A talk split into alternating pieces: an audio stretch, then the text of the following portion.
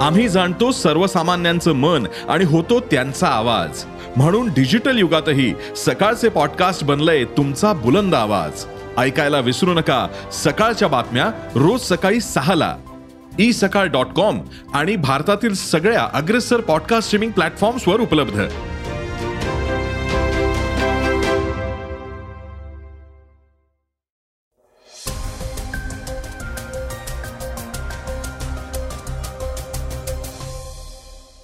नमस्कार मी गौरी कुबेर.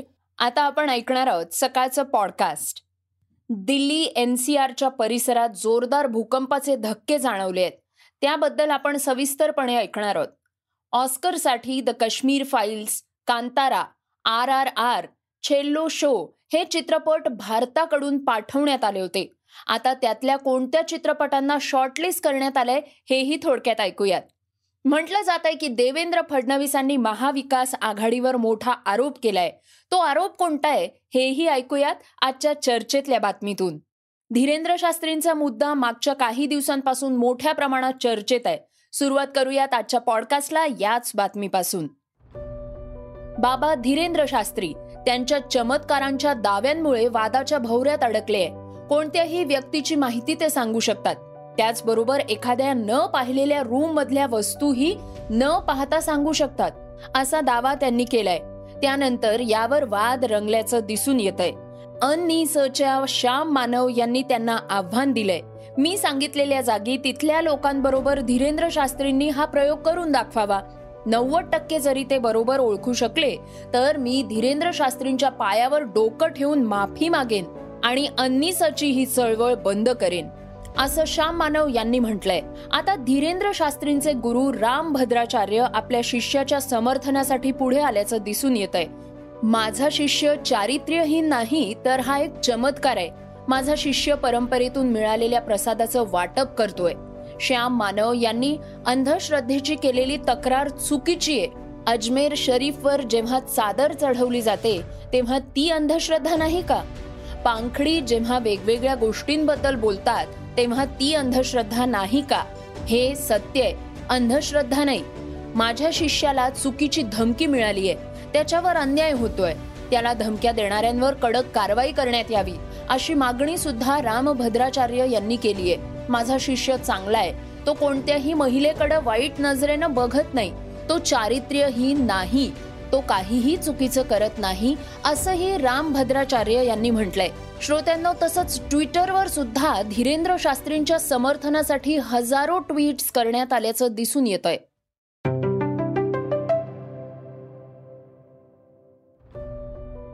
दिल्ली एनसीआरच्या परिसरात जोरदार भूकंपाचे धक्के जाणवले आहेत. भूकंपाचे हे धक्के उत्तर प्रदेश उत्तराखंड मध्येही अनेक ठिकाणी जाणवल्याची माहिती समोर आली आहे. उत्तराखंडची राजधानी डेहराडून पिथौरागड आणि अल्मोडा या ठिकाणीही भूकंपाचे धक्के जाणवल्याचं सांगितलं जात आहे.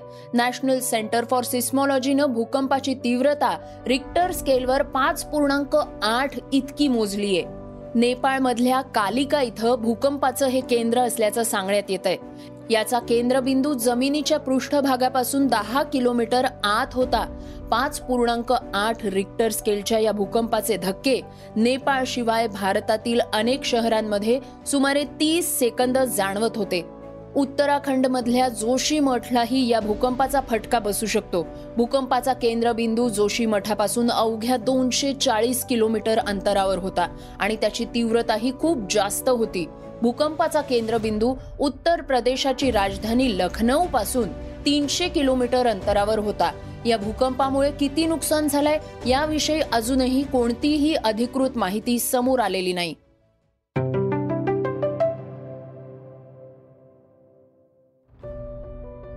यावर्षी प्रजासत्ताक दिनापासून मेड इन इंडिया एकशे पाच मिलीमीटर इंडियन फील्ड गननं सलामी दिली जाणार आहे. याचबरोबर प्रजासत्ताक दिनी सलामी देण्यासाठी वापरल्या जाणाऱ्या ब्रिटिशकालीन पंचवीस पाऊंडर तोफा इतिहास जमा करण्यात येणार आहेत. प्रजासत्ताक दिनाच्या परेडमध्ये सर्व उपकरणं स्वदेशी असणार आहेत. यामध्ये आकाश वेपन सिस्टम रुद्र आणि ए एल एच ध्रुव यासारख्या हेलिकॉप्टर्सचा समावेश असणार आहे. अशी माहिती भारतीय सैन्य दलाने दिली आहे. परेडमध्ये एकवीस तोफांची सलामी स्वदेशी बनावटीच्या एकशे पाच मिलीमीटर इंडियन फील्ड गनद्वारे आय एफ जी एसद्वारे दिली जाणार आहे. याशिवाय सर्व दारुगोळा देखील स्वदेशी असणार आहे. या भारतीय फील्ड गनची अनेक वैशिष्ट्य ही British L one one eight light gun सारखी आहेत. या तोफेचं वैशिष्ट्य म्हणजे ही तोफ हलकी असल्यानं ती कुठेही नेली जाऊ शकते. सर्वात कमी वजनाची तोफ दोन हजार तीनशे ऐंशी किलोची तर सगळ्यात वजनदार तोफ ही तीन हजार चारशे पन्नास किलो वजनाची आहे. ही तोफ दर मिनिटाला सहा दारुगोळ्यांचा मारा करू शकते. या तोफेमध्ये मायनस सत्तावीस अंश सेल्सिअस ते साठ अंश तापमानापर्यंत काम करण्याची क्षमता असल्याची माहिती भारतीय सैन्य अधिकाऱ्यांनी दिली आहे.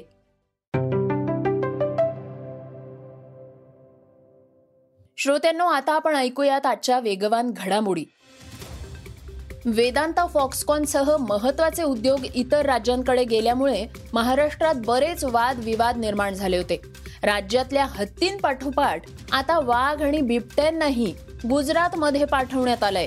वाघ आणि बिबटे मिळावे म्हणून देशातल्या दहा ते अकरा प्राणी संग्रहालयांनी अर्ज केला होता.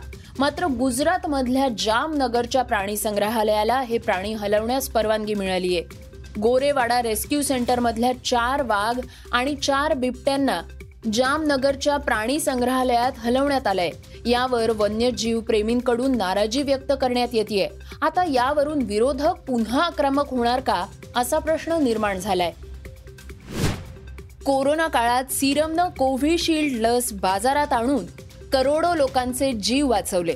आता सिरमकडून made in India H P V लस लॉन्च करण्यात आली आहे या लसीमुळे महिलांमधल्या सर्व्हायकल कॅन्सर म्हणजेच गर्भाशयाच्या कॅन्सरपासून बचाव होण्यास मदत होणार आहे. राष्ट्रीय बालिका दिनानिमित्त गृहमंत्री अमित शहा यांच्या हस्ते भारतात निर्माण झालेली पहिली एच पी व्ही लस लॉन्च करण्यात आली आहे. असं ट्विट करत अदर पुनावाला यांनी माहिती दिली आहे. ऑस्कर हा चित्रपट सृष्टीतला अत्यंत महत्त्वाचा पुरस्कार मानला जातो. दोन हजार तेवीसच्या ऑस्कर पुरस्कारासाठी भारताचा आर आर आर आणि चेल्लो शो या चित्रपटांना शॉर्टलिस्ट करण्यात आलंय. द काश्मीर फाईल्स आणि कांतारा हे चित्रपट सुद्धा ऑस्करच्या शर्यतीत होते. याआधी आर आर आरच्या नाटू नाटू गाण्याला गोल्डन ग्लोब हा पुरस्कार मिळालाय. यावर्षी भारतीय चित्रपटाला ऑस्कर मिळणार का? याची आता चाहत्यांना उत्सुकता लागल्याचं सोशल मीडियावर दिसून येत आहे न्यूझीलंड विरुद्धच्या तिसऱ्या वन डे सामन्यात भारताचा कर्णधार रोहित शर्मानं आक्रमक खेळी केली आहे. तब्बल सोळा महिन्यांनी रोहित शर्मानं शतक ठोकलंय. रोहितनं एकशे एक धावांसह आपलं तिसावं वन डे शतक पूर्ण केलंय. या शतकाबरोबरच वन डे क्रिकेटमध्ये सर्वाधिक शतकं करणाऱ्यांच्या यादीत रिकी पॉन्टिंगला त्यानं मागे टाकलंय. रोहित बरोबर शुभमन गिलनं सुद्धा एकशे बारा धावा करत आपलं शतक पूर्ण केलंय. गिल हा भारताकडून वन डे मालिकेत दोन शतकं करणारा विराट नंतरचा दुसरा फलंदाज ठरलाय. श्रोत्यांनो आता ऐकूयात आजची चर्चेतली बातमी. महाराष्ट्राच्या राजकारणात सातत्यानं आरोप प्रत्यारोप होताना दिसून येतात. आता देवेंद्र फडणवीसांनी महाविकास आघाडीवर मोठा आरोप केलाय. महाविकास आघाडीनं मला जेलमध्ये टाकण्याचं ठरवलं होतं. हे टार्गेट त्यावेळचे मुंबई सी पी संजय पांडे यांना दिलं होतं. असा आरोप त्यांनी महाविकास आघाडीवर केलाय. ते म्हणाले असं आहे की हे मी अतिशय सत्य सांगितलेलं आहे. महाविकास आघाडीच्या काळामध्ये हा पूर्ण प्रयत्न त्यांचा होता की कशाही प्रकारे माझ्यावर गुन्हा दाखल झाला पाहिजे मी अरेस्ट झालो पाहिजे. आणि याची सगळी शब्द योग्य आहे की नाही मला माहीत नाही पण सुपारी ही तत्कालीन मुंबईचे पोलीस कमिशनर श्रीमान संजय पांडे यांना देण्यात आली होती. त्या संदर्भात अनेक प्रयत्न त्यांनी आणि काही लोकांनी करून पाहिले परंतु ते यशस्वी झाले नाहीत. आणि मला असं वाटतं की या संदर्भातली काही माहिती हे आमच्या सी एम साहेबांना देखील आहेत. त्यामुळे त्यातली काही फर्स्ट हँड इन्फॉर्मेशन ही त्यांच्याजवळ देखील. श्रोत्यांनो हे होतं सकाळचं पॉडकास्ट आजचं सकाळचं पॉडकास्ट तुम्हाला कसं वाटलं हे आम्हाला सांगायला विसरू नका. तुमच्या प्रतिक्रिया तुमच्या सूचना आमच्यापर्यंत जरूर पोचवा. आणि सगळ्यात महत्वाचं म्हणजे सकाळचं हे पॉडकास्ट तुमच्या मित्रांना आणि कुटुंबियांना नक्की शेअर करा. तर आपण आता उद्या पुन्हा भेटूयात. धन्यवाद.